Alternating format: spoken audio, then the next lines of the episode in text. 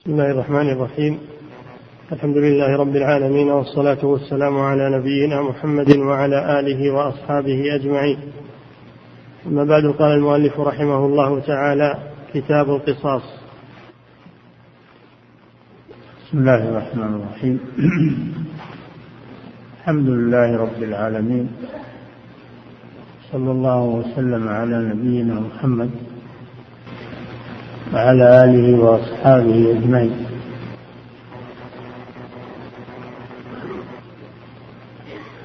القصاص مأخوذ من من القص وهو القطع. أو من اقتصاص الأثر. أو من اقتصاص الأثر يعني تتبع الأثر. هذا في اللغة. وأما في الشرع فالقصاص أن يفعل بالجاني مثل ما فعل بالمجني عليه.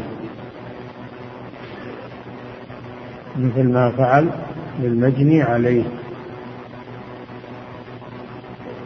والقصاص ثابت في الكتاب والسنة وإجماع أهل العلم. والحكمة منه ظاهرة. قال الله جل وعلا يا أيها الذين آمنوا كتب عليكم القصاص في القتلى. كتب يعني فرض. فرض عليكم القصاص في القتلى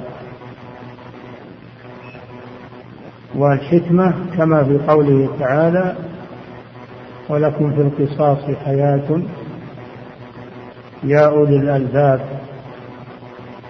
لعلكم تتقون.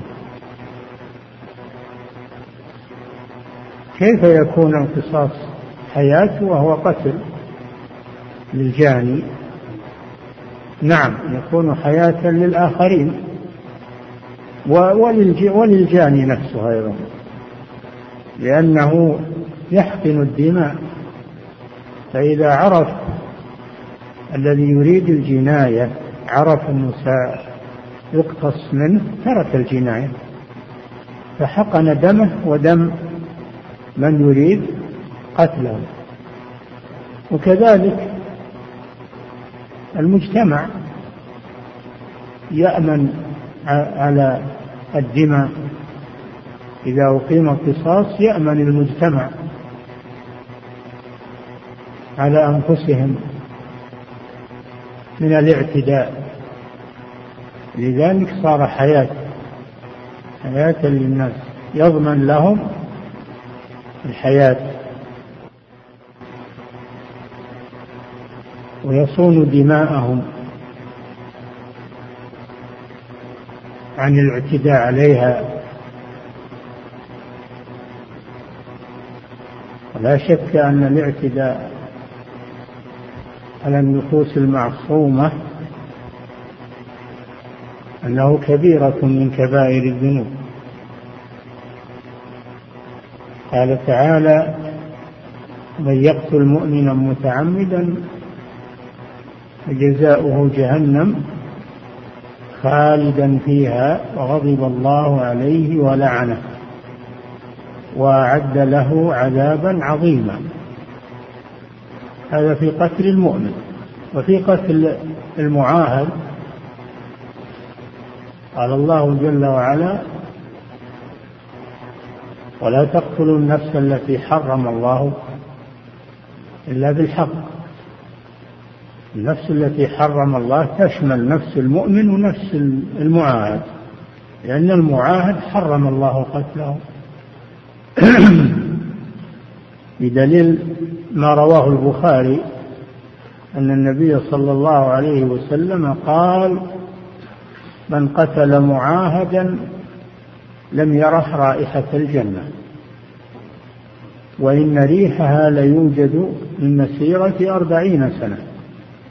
معاهد كافر. لكن العهد صان دمه وحرمه. فصار الذي يقتله لا يجد ريح الجنة. هذا وعيد شديد. وعيد شديد والعياذ بالله.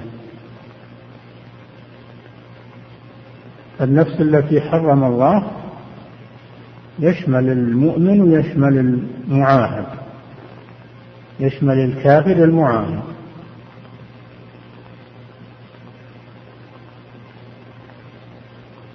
وفي الآية ما توعده الله وجزاؤه جهنم. هذه واحدة خالدا فيها. هذا وعيد شديد. وغضب الله عليه ولعنه. وأعد له عذابا عظيما. أنواع من الوعيد. توعد الله بها من قتل مؤمنا متعمدا. قال جل وعلا من أجل ذلك كتبنا على بني إسرائيل أنه من قتل نفسا بغير نفس أو فساد في الأرض يعني إما تقتل قصاص أو من أجل منع الإفساد في الأرض أو فساد في الأرض فكأنما قتل الناس جميعا. من احياها فكأنما أحيا الناس جميعا. فالاعتداء على النفوس البريئة والمحترمة المعصومة جريمة عظيمة. بل إن بعض الصحابة يرى أنه لا توبة له. ابن عباس رضي الله عنه يرى أن القاتل عمدا لا تقبل منه توبة ولا بد من تعذيبه في النار. لا بد من تعذيبه في النار. لقوله تعالى فجزاؤه جهنم خالدا فيها وغضب الله عليه ولعنه وأعد له عذابا عظيما. أما الجمهور فيرون أنه إذا تاب تاب الله عليه.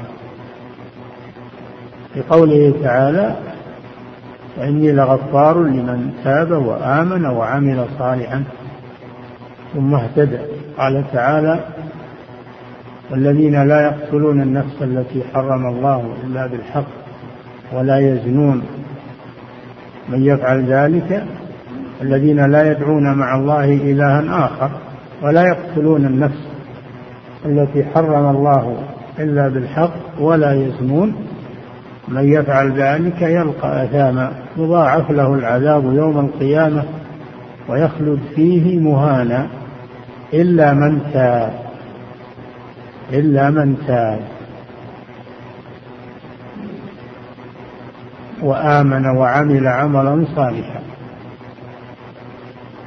فهذا استثنى الله من تاب من هؤلاء الثلاثة المشرك والزاني والقاتل. فدل على أن القاتل إذا تاب تاب الله عليه. إذا كان المشرك إذا تاب تاب الله عليه فكيف بالزاني إذا تاب؟ توب الله عليه. ولكن معنى الآية التي استدل بها ابن عباس رضي الله عنه معناها أن هذا عذابه لو لو لم يتب. لو لم يتب فهذا عذابه.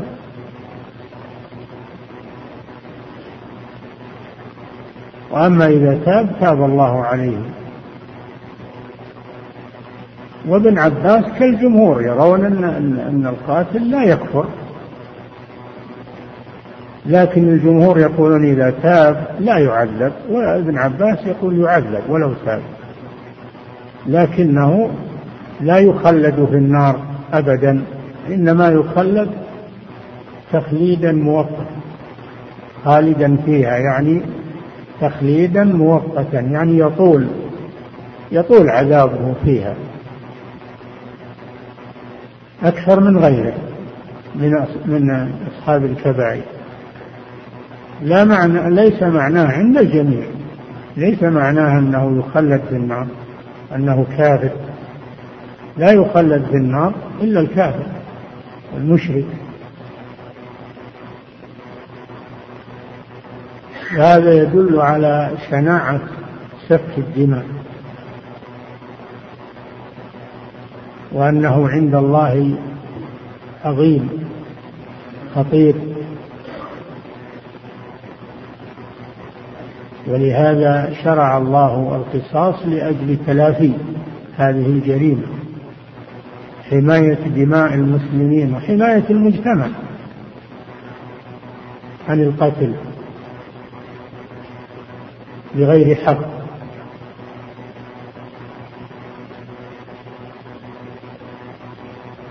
والحكمة في هذا ظاهرة أن المجتمع الذي يقام فيه القصاص تسلم فيه النفوس تسلم فيه النفوس من القتل. وأما المجتمع الذي لا يقام فيه القصاص فيكثر فيه. يكثر فيه قتل النفوس والاعتداء على الأبرياء. تكثر فيه الجرائم. ولا يغني عن القصاص الحبس المؤبد كما يقولون. ما يغني عنه الحبس المؤبد. ولا يردع الناس الحبس لأنه حتى ولو حبس فهو لا يردع الناس. وأيضا الحبس عرضة لأنه يخرج فيما بعد أو يتوسط له أحد يخرجه فالقتل حسم حسم لهذه الجريمة. ولا تقبل فيه شفاعة. لو وجب القصاص على أحد وطالب صاحب الحق. طالب صاحب الحق. فليس لأحد أن يتدخل لإسقاط القصاص إلا برضا صاحب الدم. إذا رضي وقبل التنازل عن القصاص إما بعوض وإما بغير عوض له ذلك. إن كتب له قتيل فهو بخير النظرين. إما أن يقتص وإما أن يودى فالخيار لولي الدم ولا يعترض عليه أحد. لو اختار القصاص ينفذ. ولا أحد يمنعه لا سلطان ولا وجيه ولا أحد. إنما هذا راجع إلى رضاه هو اختياره هو.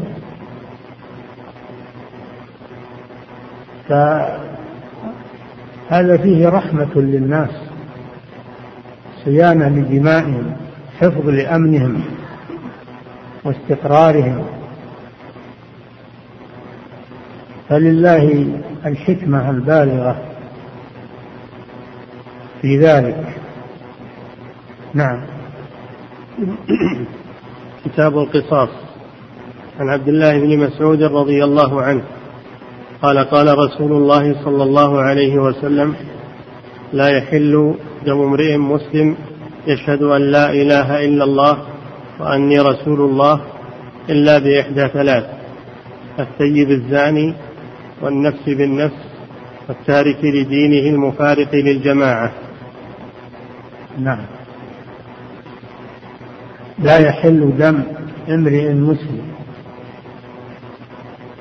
ما هو المسلم الذي يشهد أن لا إله إلا الله وأن محمدا رسول الله ولم يظهر منه ما يناقض الشهادتين؟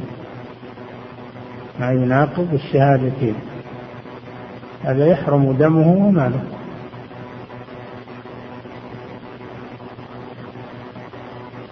أما إذا كان منافقا ولم يظهر منه نفاق ولكنه في قلبه كافر وإنما أظهر الإسلام لأجل أن يسلم من يسلم من القتل فإنه يقبل منه علانيته ويوكل سريرته إلى الله جل وعلا. ولهذا قبل النبي صلى الله عليه وسلم المنافقين قبل إسلامهم وكف عنهم وقال أمرت أن أقاتل الناس حتى أشهد أن لا إله إلا الله وأن محمدا رسول الله أو أني رسول الله.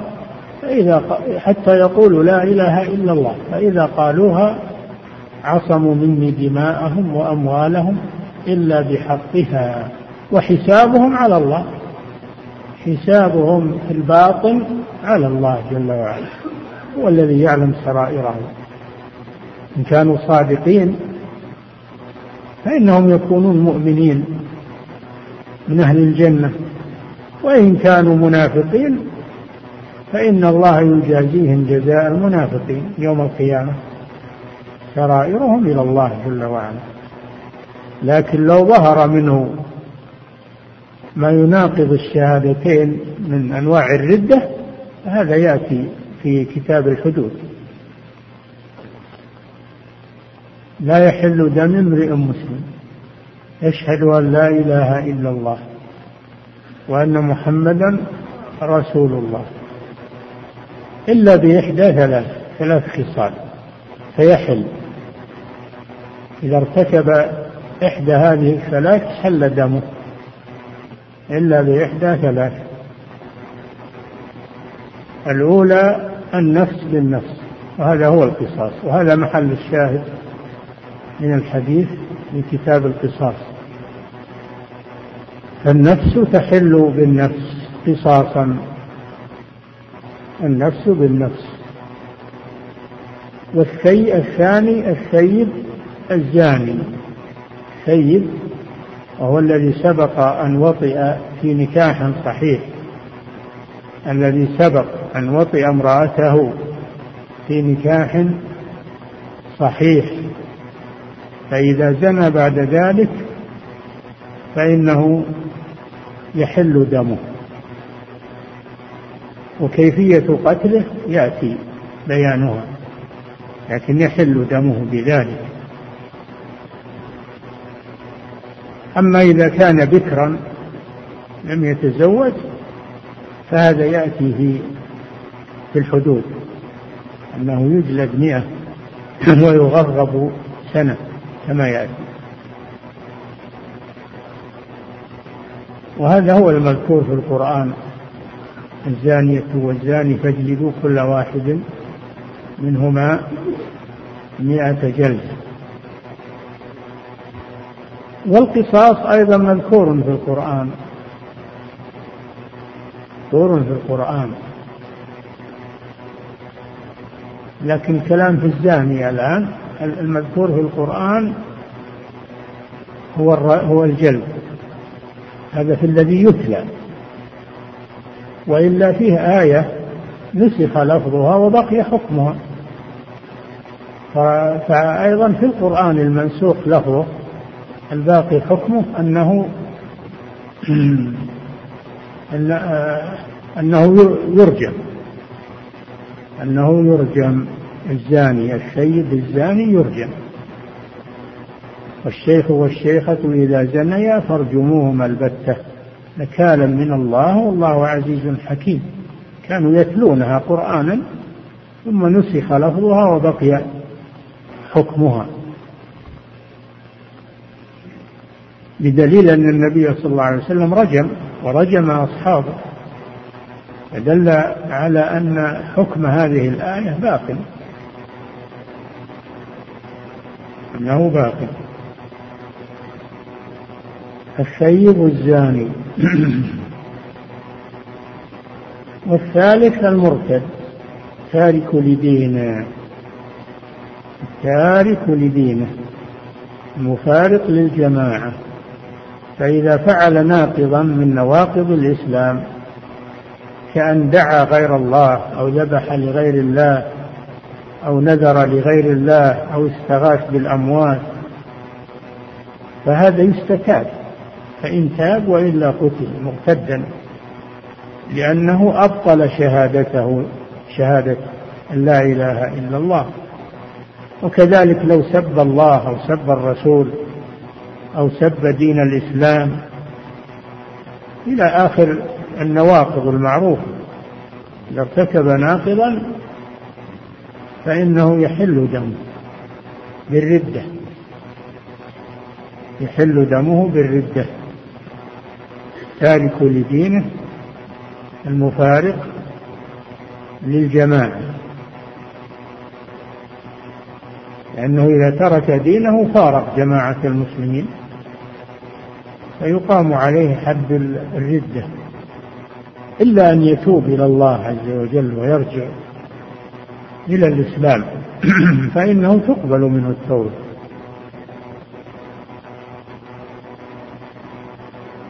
فدل هذا الحديث على مشروعية القصاص.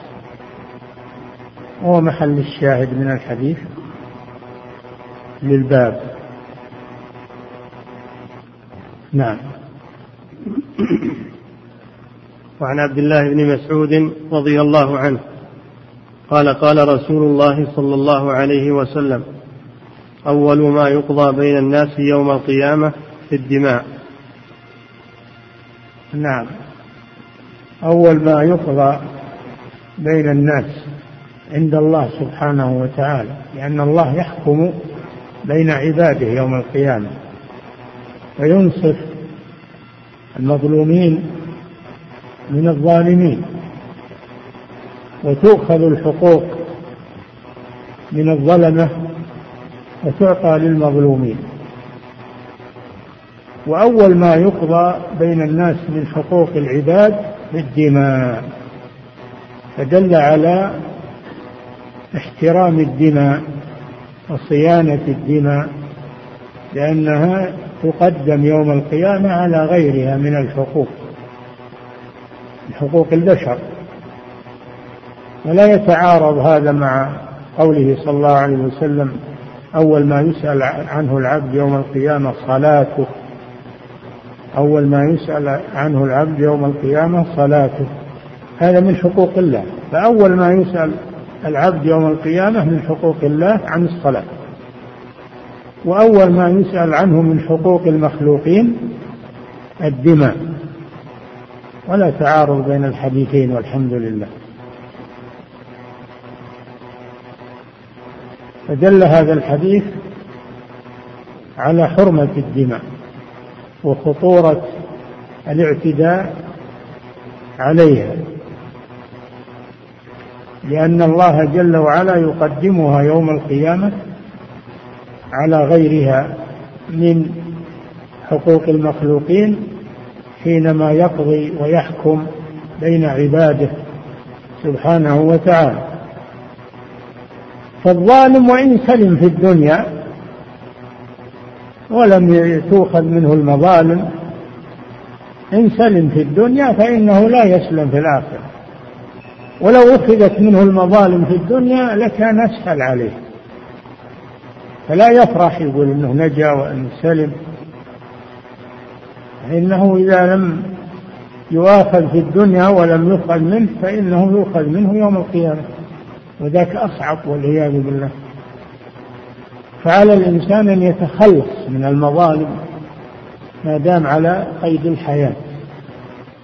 حتى لو كان عليه قصاص يمكن من نفسه. يمكن من نفسه.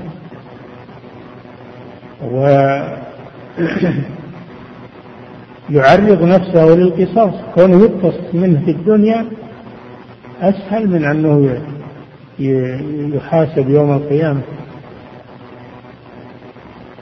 وكذلك بقية الحقوق. إذا كان عنده مظالم يؤديها يتخلص قال صلى الله عليه وسلم من كانت عنده لأخيه مظلمة فليتحلل منه اليوم قبل أن لا يكون دينار ولا درهم. كان له حسنات يؤخذ من حسناته. وتعطى للمظلومين. وإن لم يكن له حسنات فإنه يؤخذ من سيئات المظلومين فتطرح عليه ويطرح في النار.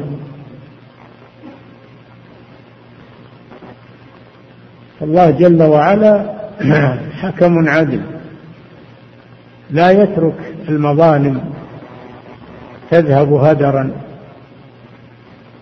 وإن سلم أصحابها في الدنيا فإنهم لا يسلمون. في الآخرة وحقوق المخلوقين لا تسقط إلا بتسامحهم عنها. حتى ولو تبت واستغفرت هذا ما يدري ما يدريك من حق المخلوقين. لابد من أعدائها إليه إنما الاستغفار والتوبة هذا في حقوق الله. ما حقوق المخلوقين ما يكفي التوبة والاستغفار. لا بد من أدائها إليهم أو مسامحتهم عنها. نعم. عن سهل بن أبي حكمة رضي الله عنه قال انطلق عبد الله بن سهل ومحيصة بن مسعود إلى خيبر وهي يومئذ صلح فتفرقا. فأتى محيصة إلى عبد الله بن سهل وهو يتشحط في دمه قتيلا فدفنه. ثم قدم المدينة فانطلق عبد الرحمن بن سهل ومحيصة وحويصة ابن مسعود إلى النبي صلى الله عليه وسلم فذهب عبد الرحمن يتكلم. فقال النبي صلى الله عليه وسلم كبر كبر وهو أحدث القوم. فسكت فتكلم فقال أتحلفون وتستحقون قاتلكم أو صاحبكم؟ قالوا وكيف نحلف ولم نشهد ولم نرى؟ قال فتبرئكم يهود بخمسين, يوم بخمسين يمينا؟ قالوا كيف بأيمان قوم كفار؟ فعقله النبي صلى الله عليه وسلم من عنده. وفي حديث حماد بن زيد وقال رسول الله صلى الله عليه وسلم يقسم خمسون منكم على رجل منهم فيدفع برمته. قالوا أمر لم نشهده كيف نحلف؟ قال فتبرئكم يهود بأيمان, بأيمان خمسين منهم. قالوا يا رسول الله قوم كفار. فوداه رسول الله صلى الله عليه وسلم من عنده في حديث سعيد بن عبيد فكره رسول الله صلى الله عليه وسلم أن يبطل دمه فوداه بمئة من إبل الصدقة. نعم. هذا في القتيل الذي لا يعرف قاتله. إذا قتل إنسان في مكان ولم يعرف قاتله حتى يقتص منه. وجد في حارة وجد في مكان تفرق الناس ووجد في, في على أثرهم قتيل بعد تفرقهم. المهم أنه وجد قتيل ولا يدرى من قاتله. فهذا له إجراء مذكور في هذا الحديث وهو ما حصل من قصة عبد الله بن سهل. حينما ذهب هو وحويصة ومحيصة ابني مسعود. ابن عمه. ذهبوا إلى خيبر. وخيبر بلد زراعي شمالي المدينة. كانت تقطنه اليهود. وكان بلدا زراعيا مغلا بالثمار و فكانت اليهود تقطنه فغزاهم رسول الله صلى الله عليه وسلم في السنة السابعة بعد صلح الحديبية. غزاهم في خيبر وحاصرهم حتى استسلموا حتى استسلموا. بعد بعد شدة وبعد طول حصار تعب على المسلمين استسلموا. مكن الله المسلمين منهم. وصارت بلادهم للمسلمين فيئا للمسلمين. صارت فيئا للمسلمين. فقالوا يا محمد نحن أعرف بالزراعة وأعرف بالأرض فطلبوا منه أن يتركهم يزرعونها بشطر ما يخرج منه يعني بنصف ما يخرج منها. الرسول صلى الله عليه وسلم أجابهم إلى ذلك تركهم يزرعونها ويدفعون للمسلمين نصف الغلة. هذا ما يسمى بالمساقات والمزارعة. فصارت بلاد إسلامية سافر إليها هؤلاء النفر وتفرقوا في خيبر في النخيل ولما رجعوا وجدوا صاحبهم يتشحط في دمه. وجدوا عبد الله بن سهل قتيلا. قريب القتل يتشحط في دمه يعني يتحرك في دمه دليل على أن, أن قاتله قريب. لكن لا يعرفونه.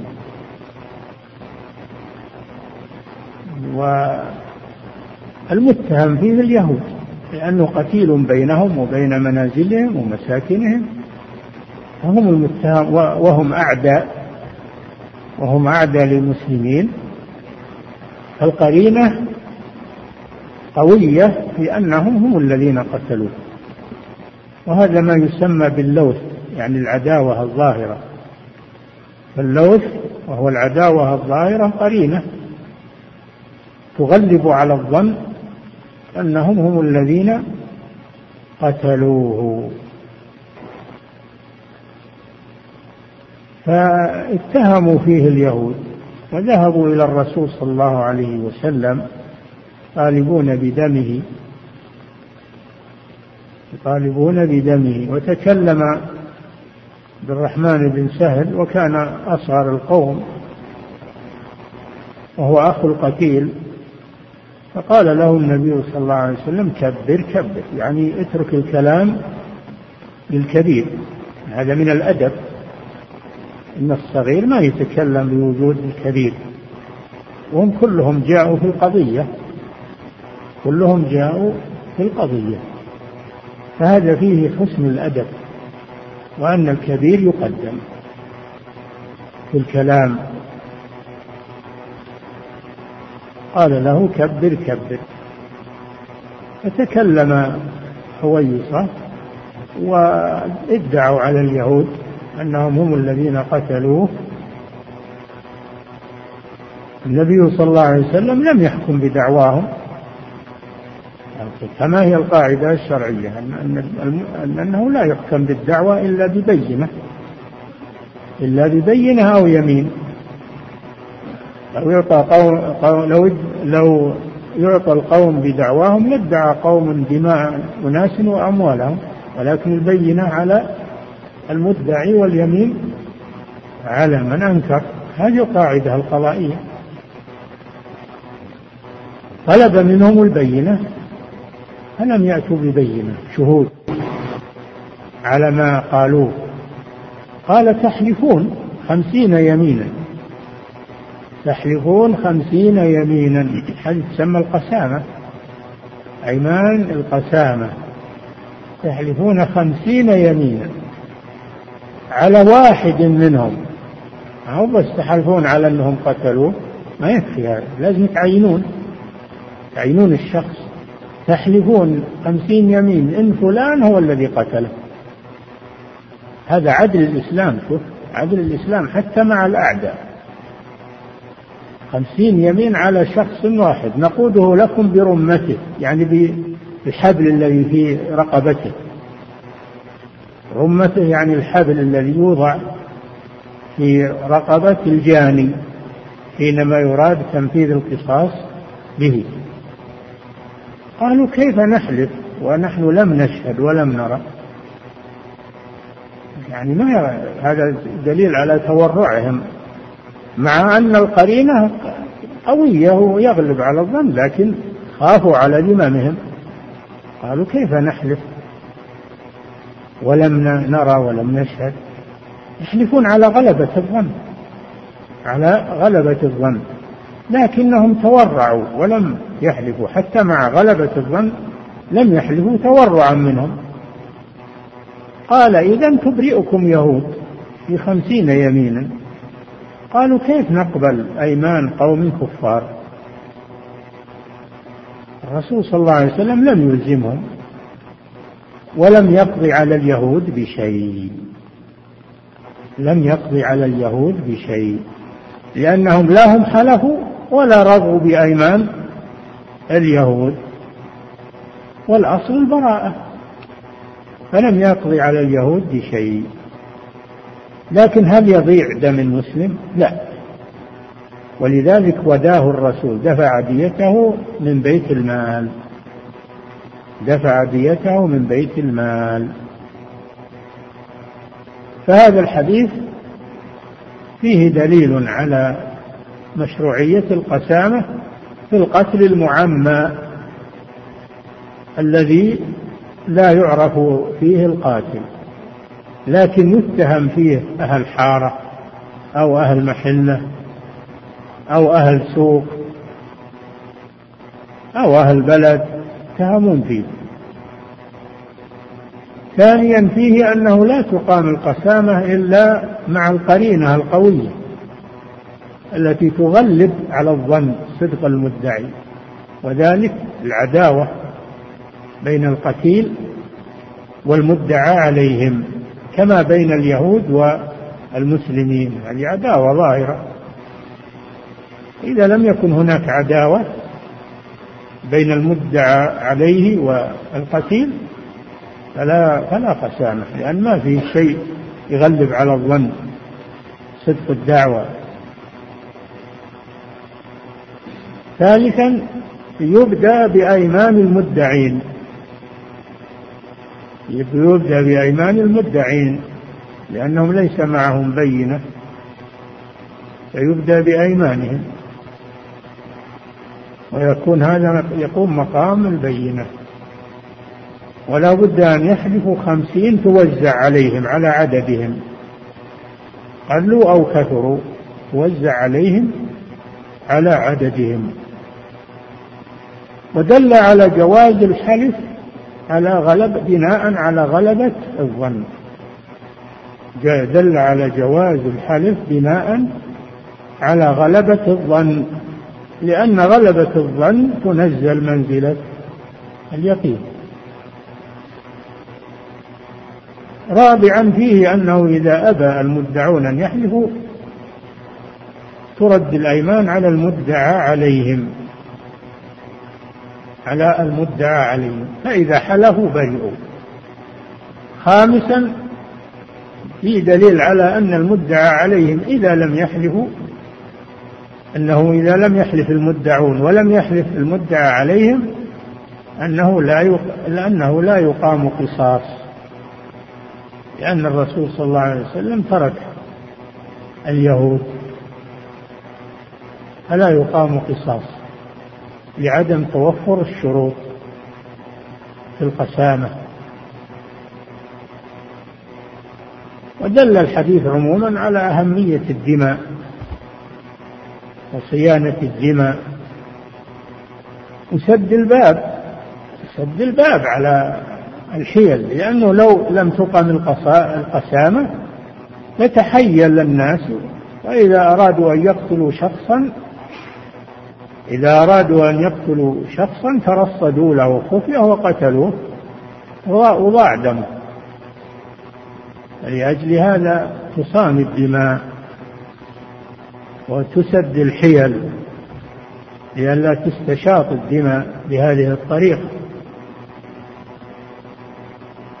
نعم. وعن أنس بن مالك رضي الله عنه أن جارية وجد رأسها مربوضا بين حجرين فقيل من فعل هذا بك؟ فلان فلان حتى ذكر يهودي. فأومأت برأسها. فأخذ اليهودي فاعترف فأمر النبي صلى الله عليه وسلم أن يرد رأسه بين حجرين ولمسلم والنسائي عن أنس أن يهوديا قتل جارية على أوضاح فأقاده بها رسول الله صلى الله عليه وسلم. نعم. هذا في قتل الغيلة. في قتل الغيلة. وهو أن يقتل الإنسان طمعا في ماله.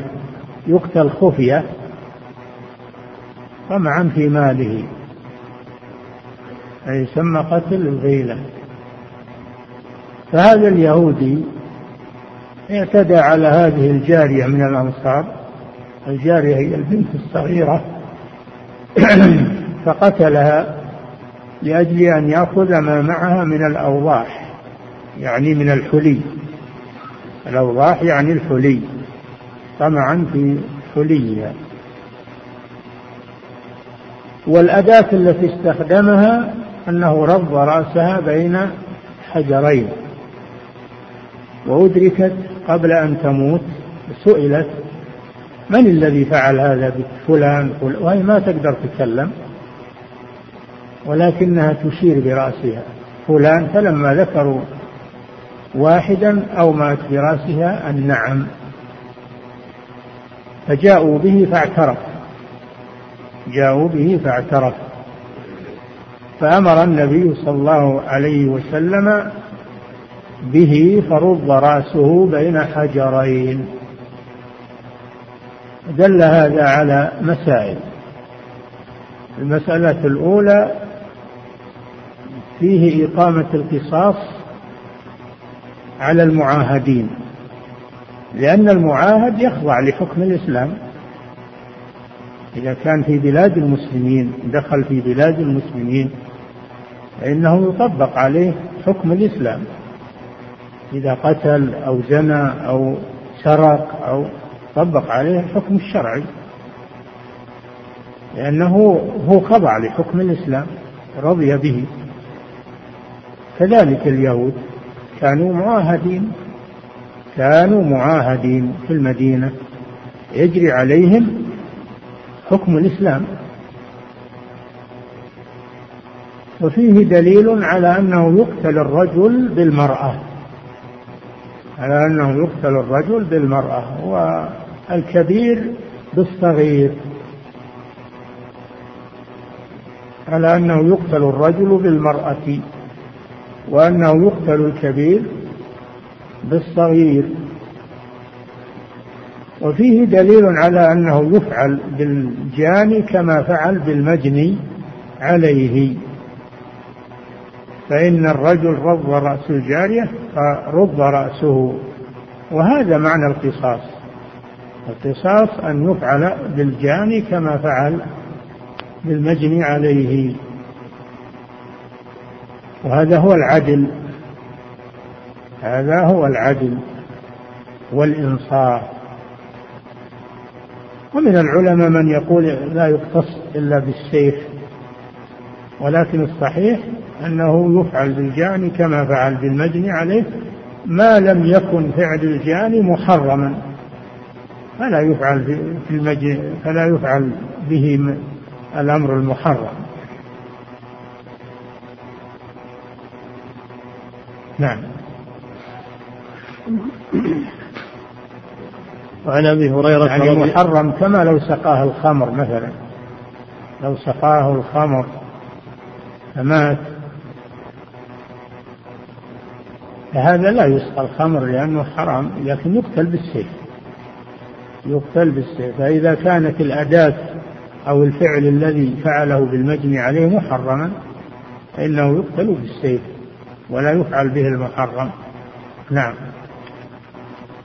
عن أبي هريرة رضي الله عنه قال لما فتح الله تعالى على رسوله صلى الله عليه وسلم مكة قتلت خزاعة رجلا من بني ليث بقتيل كان لهم في الجاهلية.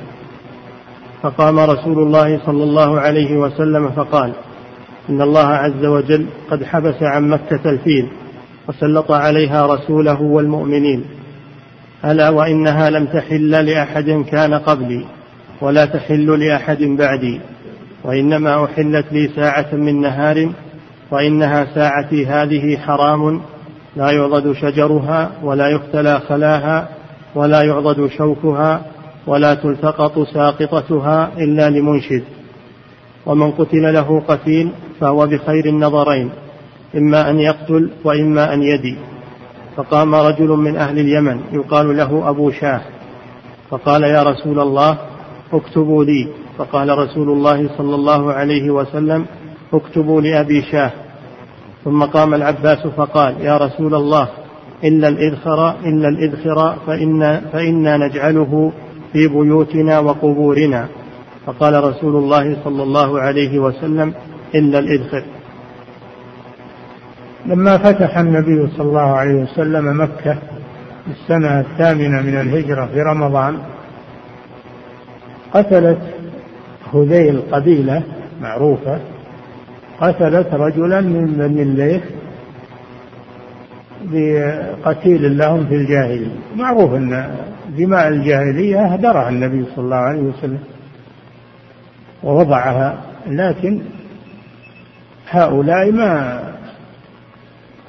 ما بلغ ربما أنه ما بلغهم هذا الأمر. وإلا في الثارات اللي في الجاهلية ألغاها الرسول صلى الله عليه وسلم. حتى إنه أهدر حتى إنه أسقط دم عمه. أسقط دم عمه الذي قتل في الجاهلية. فأمور الجاهلية موضوعة. ولا يطالب بها. هذا ناحية. الناحية الثانية أنهم قتلوا في مكة ومكة لا يجوز القتل فيها.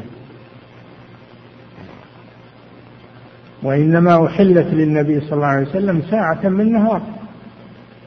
هذه خاص بالنبي صلى الله عليه وسلم. لا يجوز القتل في مكة. ولا تقاتلوهم عند المسجد الحرام حتى يقاتلوكم فيه. إنما يقتل, يقتل المعتدي دفاعا فقط. إنما يقتل المعتدي دفاعا فقط حتى في الجاهلية. كانوا يعظمون الحرم. فكان الرجل يلقى قاتل أبيه فلا يهيجه ولا يكلمه بشيء حتى يخرج من الحرم. تعظيما للحرم. فلا يجوز الابتداء ابتداء القتل في الحرم. وإنما يجوز الدفع فقط. فإن قاتلوكم فلا ولا تقاتلوهم عند المسجد الحرام حتى يقاتلوكم فيه فإن قاتلوكم فاقتلوهم. كذلك جزاء الكافرين.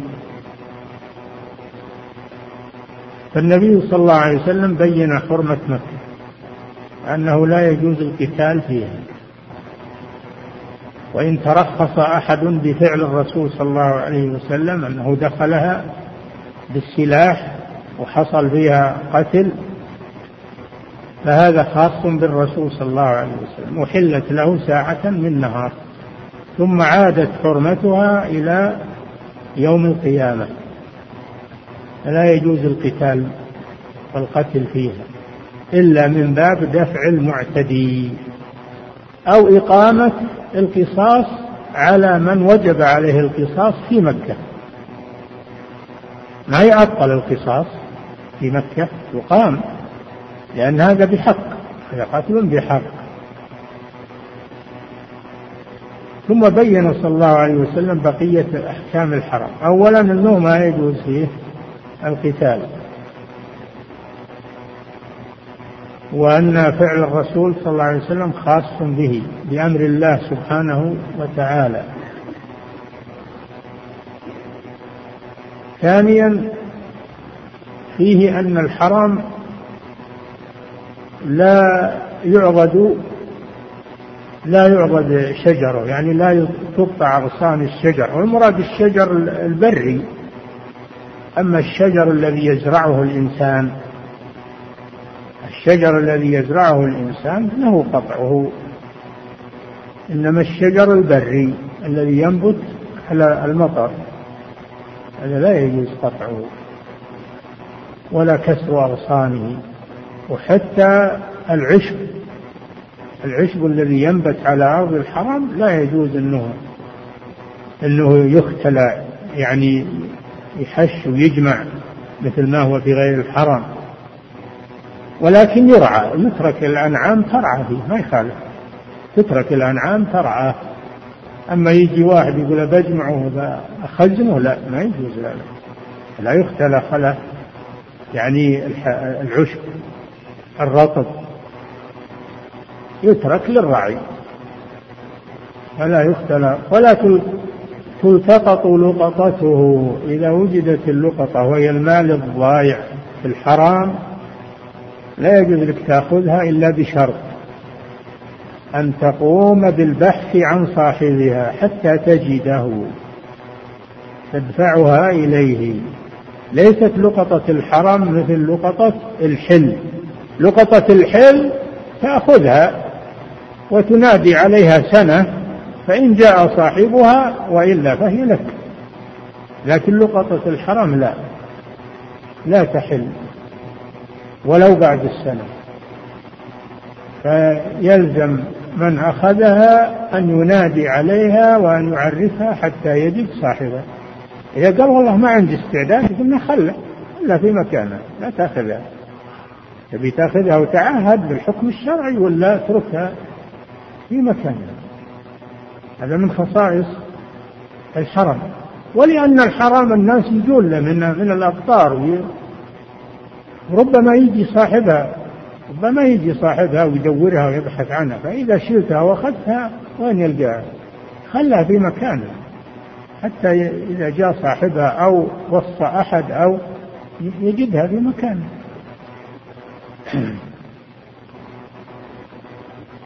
إلا لمنشد. ثم قال أبو شاه رجل من اليمن اكتبوا لي يا رسول الله يعني اكتبوا لي هذا الحديث. الرسول صلى الله عليه وسلم كان يمنع من كتابة الحديث في عهده صلى الله عليه وسلم لئلا يختلط الحديث بالقرآن. كان يمنع من كتابة الحديث ويأمر بكتابة القرآن. ولكن الأفراد إذا طلب فرد واحد الكتابة فلا بأس. ولهذا لما طلب هذا الرجل لأنه لا يحفظ الرجل لا يحفظ. طلب أن يكتب له فأمر النبي صلى الله عليه وسلم أن يكتب له. فدل على أن كتابة الأفراد للحاجة لا بأس بها. وإنما ممنوع الكتابة العامة أن يدون كلام الرسول كما يدون القرآن. هذا في عهده لا يجوز لئلا يختلط القرآن بغيره. وإنما رخص لهذا الرجل خاصة بحاجته إلى ذلك ولأن هذا ما, يقت... ما ليس فيه محذور ولا يخشى أن يختلط بالقرآن. وإنما دونت السنة بعد وفاة الرسول صلى الله عليه وسلم لما زال المحذور لما دون القرآن وانتهى وانقطع الوحي زالت العلة التي من أجلها منعت كتابة الحديث. فدون المسلمون أحاديث الرسول صلى الله عليه وسلم في عصر عمر بن عبد العزيز ومن جاء بعده وعملت المصنفات في السنة ودواوين السنة لأنه زال المحذور. هذه مسألة كتابة الحديث في عهد الرسول صلى الله عليه وسلم وبعد عهده. المسألة الثانية قام العباس رضي الله عنه عم الرسول صلى الله عليه وسلم. فقال يا رسول الله إلا الإدخل لأن الرسول حرم قطع الشجر وحرم اختلاء العشب. قال يا رسول الله إلا الإذخر فإنهم يحتاجونه لقينهم والقين الحداد الحداد الذي يوقد النار على الحديد. والإذخر نوع من النبات. الإذخر نوع من النبات في الحرم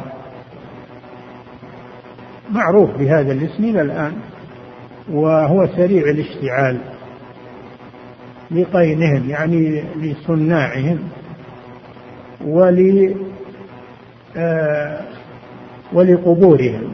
يجعلونه إذا وضعوا الميت في اللحد وصفوا عليه اللبن أو الحجارة يجيبون الإذخر ويجعلونه من بين اللبنات أو الحجارة من أجل أن يمسك التراب ما ينزل على الميت.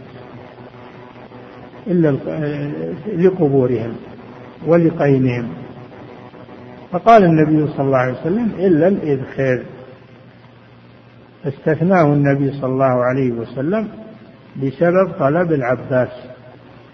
وهذا بأمر الله لأن الرسول ما يشرع من عنده وإنما يوحى إليه عليه الصلاة والسلام فكان سؤال العباس سببا في الرخصة من الله عز وجل في الإذخر خاصة للحاجة. فهذا يستثنى من نبات الحرم إنه يقطع الإذخر يقطع للاستعمال ولا حرج فيه. وما عداه من الأشجار والأعشاب التي تنبت برية لا يجوز قطعها.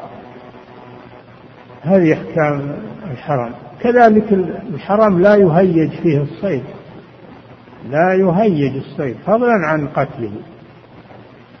ما تهيج الصيد من أمكنته ومن أوكاره وتروع الصيد. لا يهيج الصيد منها ولا ينفر صيدها كما قال صلى الله عليه وسلم ولا ينفر صيدها.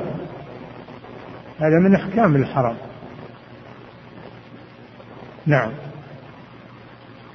ومن قتل ومن قتل له قتيل فهو بخير النظرين. هذا محل الشاهد من الحديث.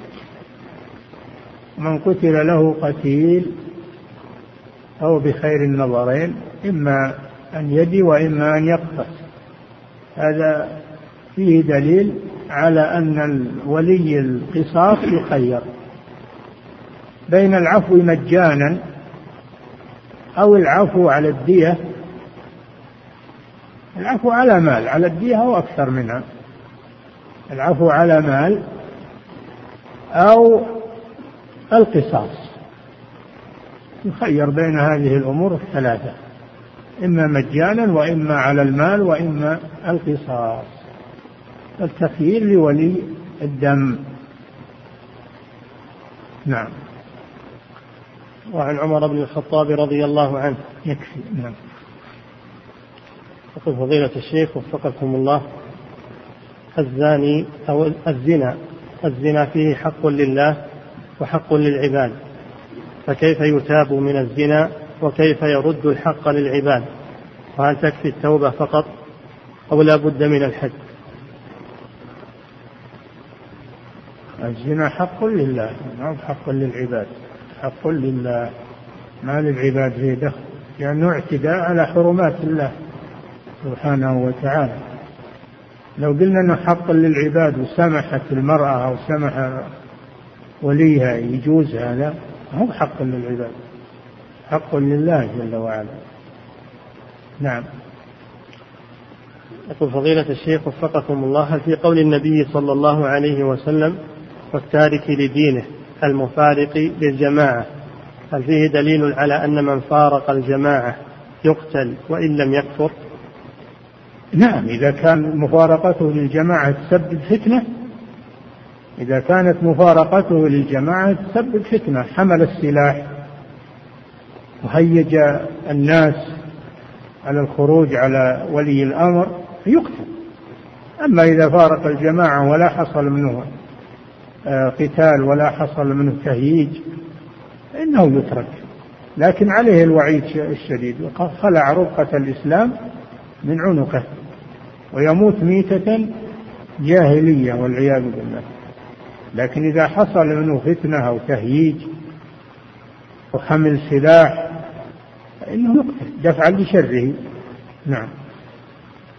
يقول فضيلة الشيخ وفقكم الله هل يحق لولي الأمر أن يرفع الحكم عن شخص حكم عليه بالقتل لأجل درء فتنة أشر من قتله؟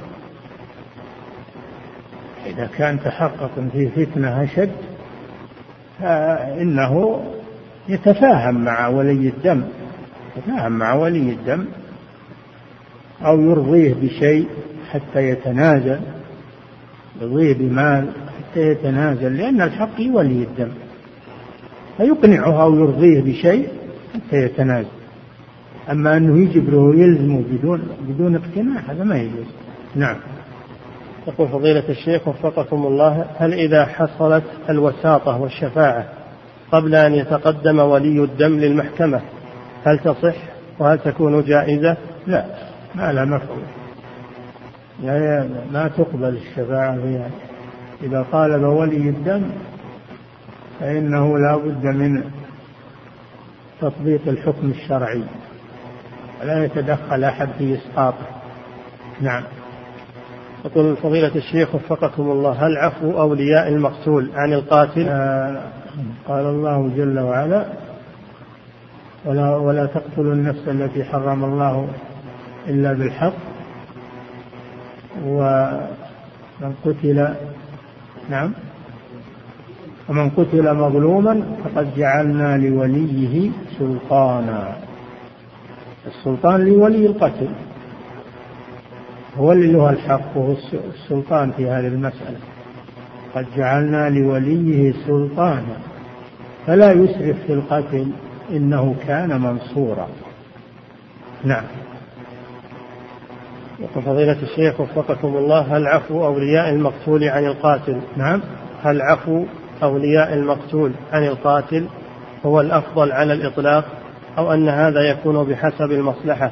لأن القاتل قد يكون قد قتل أكثر من نفس. لا إذا كان أنه أنه مفسد في الأرض وله جرائم وله فهذا ما يعفى عنه. هذا ما يعفى عنه. بل يكف شره عن المسلمين.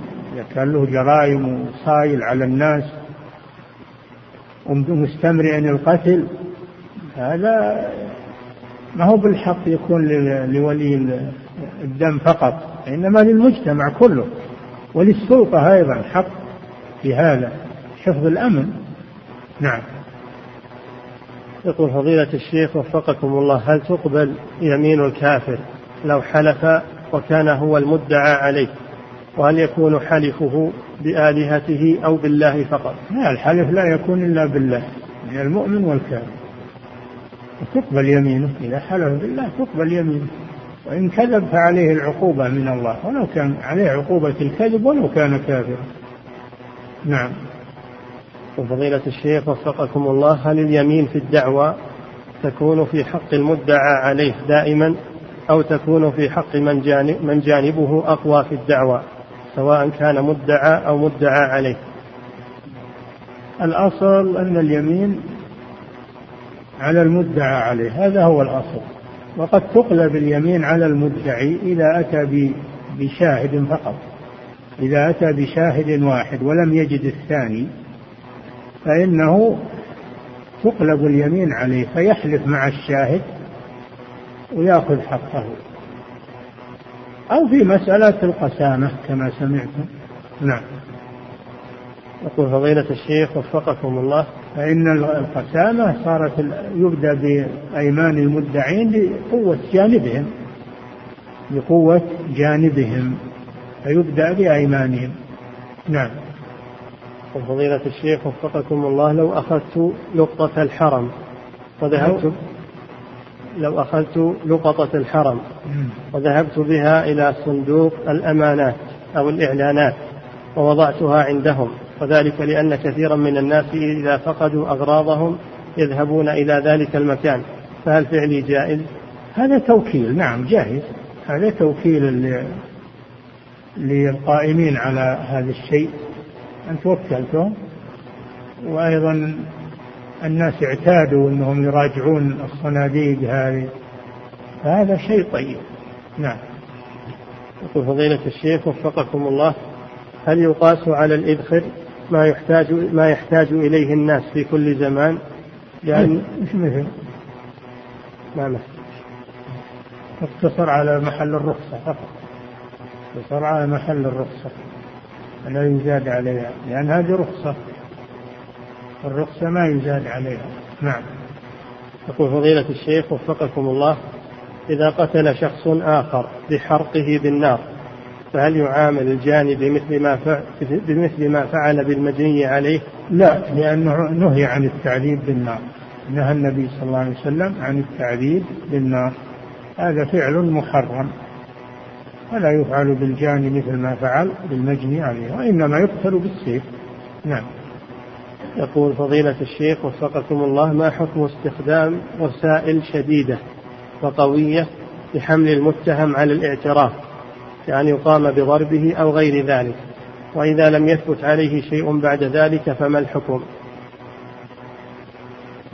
هذا بحسب الأحوال والقرائن. إذا كان فيه قرائن تدل على قوة التهمة وكان في ضربه توصل إلى الحق والتهمة قوية فلا بأس بذلك. لا بأس بذلك. فالنبي صلى الله عليه وسلم أمر أن يضرب اليهودي الذي جحد المال. أمر عليا أن يضربه حتى يقر بالمال. إذا كانت عليه تهمة قوية وأبى أن يعترف فلا بأس بالضرب للحاجة في هذه الحال. نعم. يقول فضيلة الشيخ وفقكم الله هل في قول الراوي فوداه بمئة من إبل الصدقة؟ هل فيه دليل على جواز صرف الزكاة في المصالح العامة؟ وأيضا هل يدل على ذلك قوله سبحانه وفي سبيل الله لأن كل مصلحة عامة فيها نفع فيها نفع للمسلمين هي من سبيل الله؟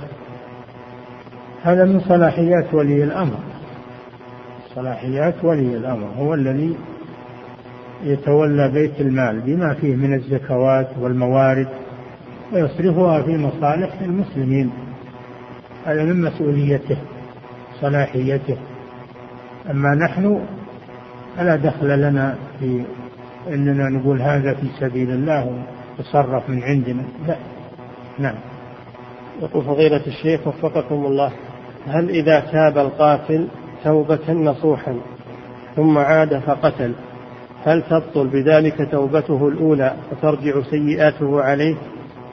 إذا أذنب الإنسان ثم تاب ثم عاد إلى الذنب ثم تاب فإن الله يقبل يقبل توبته. كل ما أذنب فإنه يكرر التوبة ولا يقنط من رحمة الله عز وجل. نعم. يقول فضيلة الشيخ إذا تاب القاتل توبة نصوحة ثم عاد وقتل فهل تبطل توبته الأولى وترجع سيئاته عليه؟ كما ذكرنا يكرر التوبة. كل ما أذنب يكرر التوبة. والله يقبل التوبة ممن تاب. ولا يقنط من رحمة الله. يقول أنا أذنبت وتبت ثم رجعت. ما يقنط من رحمة الله. كرر التوبة. ولكن كما سبق التوبة لا تسقط عنه حق المخلوق. لكن تسقط عنه الإثم. فيما بينه وبين الله. أما حق المخلوق فلا بد أن المخلوق يستوفي ولا يسمح. نعم. وفضيلة الشيخ وفقكم الله إذا حكم على الجاني بالقصاص فهل لأولياء المجني عليه أن يقتلوه بأنفسهم؟ نعم حق لهم. إما أن يقتلوه بأنفسهم وإما أن يوكلوا من يقتله. إذا كانوا لا يحسنون القتل يوكلون من يحسن القتل لقتله. نعم. يقول فضيلة الشيخ وفقكم الله النهي عن قطع الشجر وعض الشوك هل هو خاص بالحرم فقط أو في مكة كلها؟ داخل الأميال ما كان داخل الأميال يا أخي. مكة من الحرم. لا تحسب أن الحرم المسجد فقط. الحرام كل ما هو داخل الأميال كله يسمى بالحرم. نعم. يقول فضيلة الشيخ وفقكم الله. صحيح أن شيخ الإسلام ابن تيمية رحمه الله يرى قتل المنافق وأن عدم قتله كان في وقت الرسول صلى الله عليه وسلم لئلا يقول الناس إن محمدا يقتل أصحابه. ما أدري. ما, شفت كلام الشيخ في هذا. نعم. يقول فضيلة الشيخ وفقكم الله إذا صام الإنسان يوم الجمعة مفردا بنية أحد أيام الست من شوال فهل فعله صحيح؟ نهي عن صوم يوم الجمعة. إفراد يوم الجمعة منهي عنه والحديث صحيح في هذا لأنه يوم عيد عيد الأسبوع فلا يصام. إلا إذا صامه قضاء من رمضان إذا صامه قضاء من رمضان فلا بأس. أنه يصوم تطوع فلا. نعم.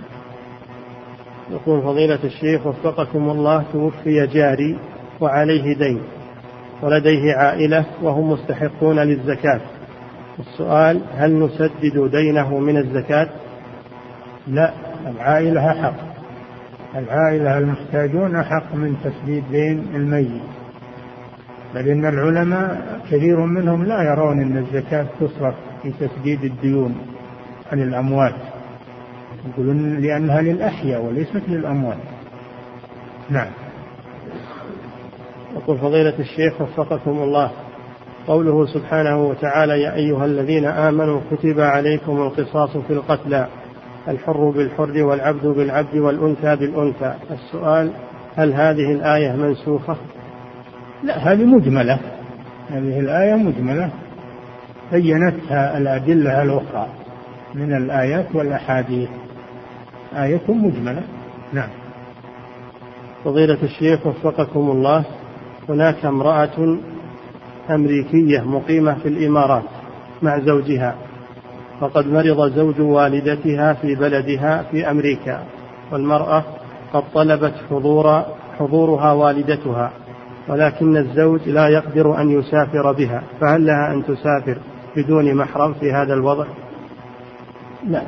هذه إذا سافرت. إذا سافرت تبي ترفع المرض عن المرأة رافعة المرض عن المرأة. ترتكب محرم وهو السفر بدون محرم. ولا هي برافعة المرض عنها إذا سافرت. لا لا تسافر إلا بمحرم ولا تبقى. والمرأة تحت رحمة الله. نعم. يقول فضيلة الشيخ وفقكم الله هذا السائل من الجزائر يقول عندنا رجل يدعي جواز التسامح والتنازل عن الواجبات الشرعية. عندنا؟ رجل عندنا رجل يدعي جواز التسامح والتنازل عن الواجبات الشرعية بدعوى مراعاة المصالح والمفاسد ويستدل على ذلك بترك المرأة الحائض للصلاة والصيام مع أنهما ركنا الإسلام. وكذلك يستدل على ذلك بترك النبي صلى الله عليه وسلم لكتابة الرحمن الرحيم وعدم كتابة محمد رسول الله وكذلك ترك الوضوء على من لا يج... على من لم يجد فما صحة هذه الاستدلالات؟ الاستدلال باطل وإلحاد في كتاب الله وسنة رسوله صلى الله عليه وسلم وهذا الرجل يجب أنه يتوب إلى الله يعلن توبته عن هذا الخوض في أحكام الله عز وجل بغير علم غير بصيرة أو بهوى.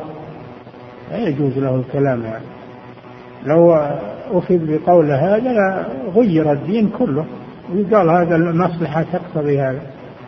لا تصلون لأن المصلحة تقتضي أنكم ما تصلون علشان ما يعيرونكم الكفار. لا تدفعون الزكاة. لأن يقال أن المسلمين فيهم محتاجون وفيهم فقراء. ما يجوز هذا الأمر أبدا. وهذا يجب أنه يتوب إلى الله عز وجل ويرجع للحق الصواب. ويجب الإنكار عليه. نعم. يقول فضيلة الشيخ الرسول صلى الله عليه وسلم ترك الكتابة ترك الكتابة. ما ما ما منع الرحمن وأنه لا يقال الرحمن الرحيم. ما منع هذا ومحى الاسم من أصله. بل ترك الكتابة فقط. تركه للكتابة لا يدل على ترك الاسم اسم الله عز وجل. نعم. يقول فضيلة الشيخ وفقكم الله ما حكم توزيع الجوائز على حفظة القرآن في شهر رمضان في ليلة السابع والعشرين في كل سنة دون أن يكون هناك نية للاحتفال بهذه الليلة. والله ما هو مناسب هذا اعتياده يعني في كل ليلة 27 ما هو مناسب لأنه يخشى أنه يتخذ على أنه مشروع. إذا إذا تكرر يفهمون الناس والعوام أن هذا مشروع في ليلة 27 يترك هذا. ينقل إلى ليلة أخرى يغير الليالي ما يداوم على ليلة واحدة. نعم. يقول وما حكم تصوير الحفل؟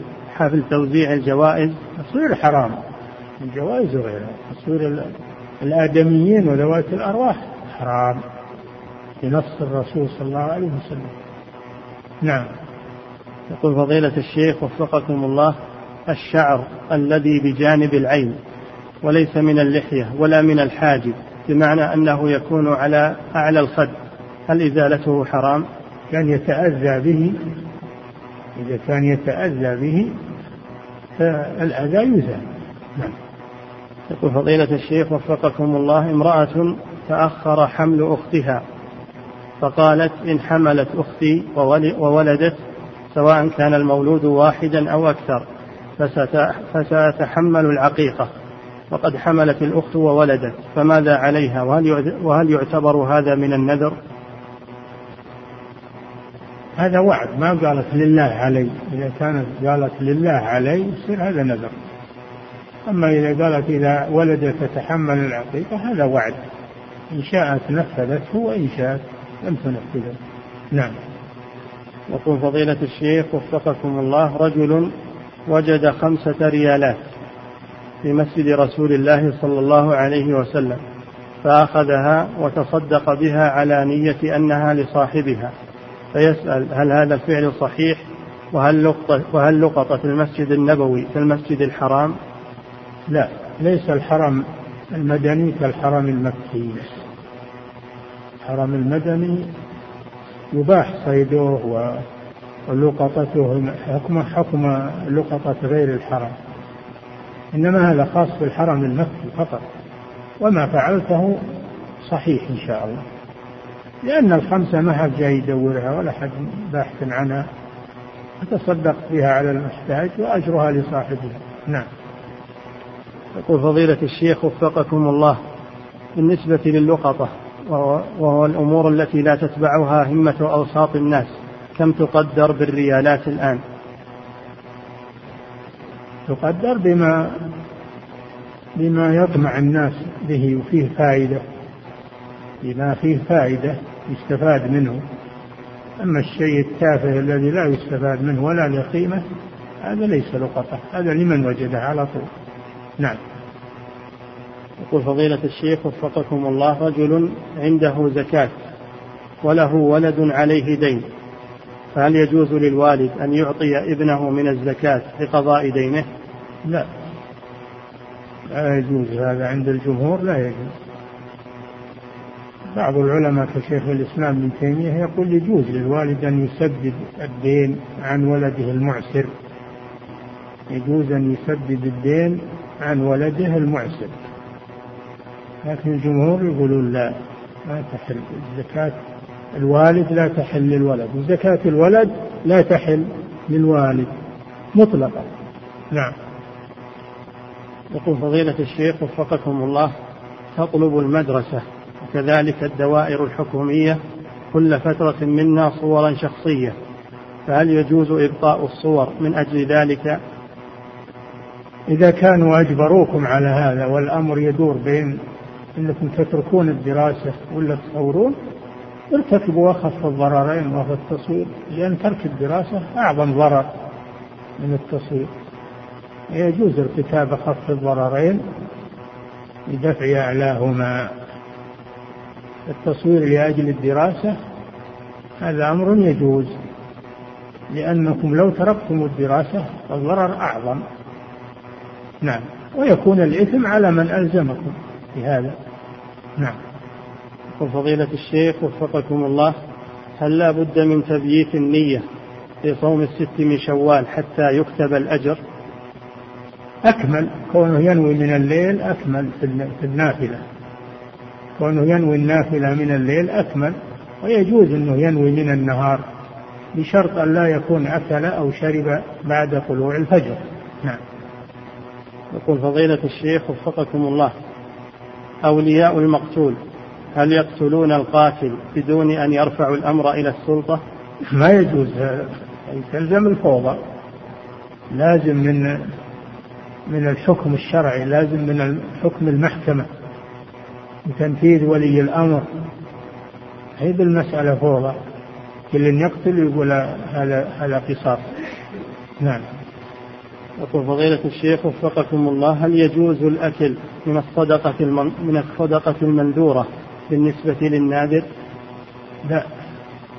إذا نذر صدقة لم يجوز له أن يأكل منها لأنه إذا أكل منها لم يفي بهذا الشيء الذي أكله صار ناقص صار الوفاء ناقص. الله جل وعلا يقول يوفون بالنذر. والوفاء بالنذر يعني الإتمام إتمام النذر كله. فإذا أكل منه لم يتمه. نعم. إلا إن استثنى. إن استثنى وقال آكل منه فله ما استثنى. نعم. يقول فضيلة الشيخ وفقكم الله هذا السائل يقول أنا سائق للمستشفى ومعي ممرضات وحضرت الصلاة فتوقفت وخشيت على الممرضات التي معي فأدخلتهن إلى مصلى النساء وهن نصرانيات. وقد سألت فقيل إن هذا الفعل لا يجوز. فماذا علي في ذلك؟ ما في بأس. يجوز النصراني والكافر أنه يدخل المسجد. دخلوا على الرسول صلى الله عليه وسلم. النصارى دخلوا على الرسول وهو في مسجده. وربط أثامة آه، ابن أثاثة بن أثال رضي الله عنه ربطه في المسجد وهو مشرك حتى أسلم. يجوز دخول الكافر المسجد لحاجة.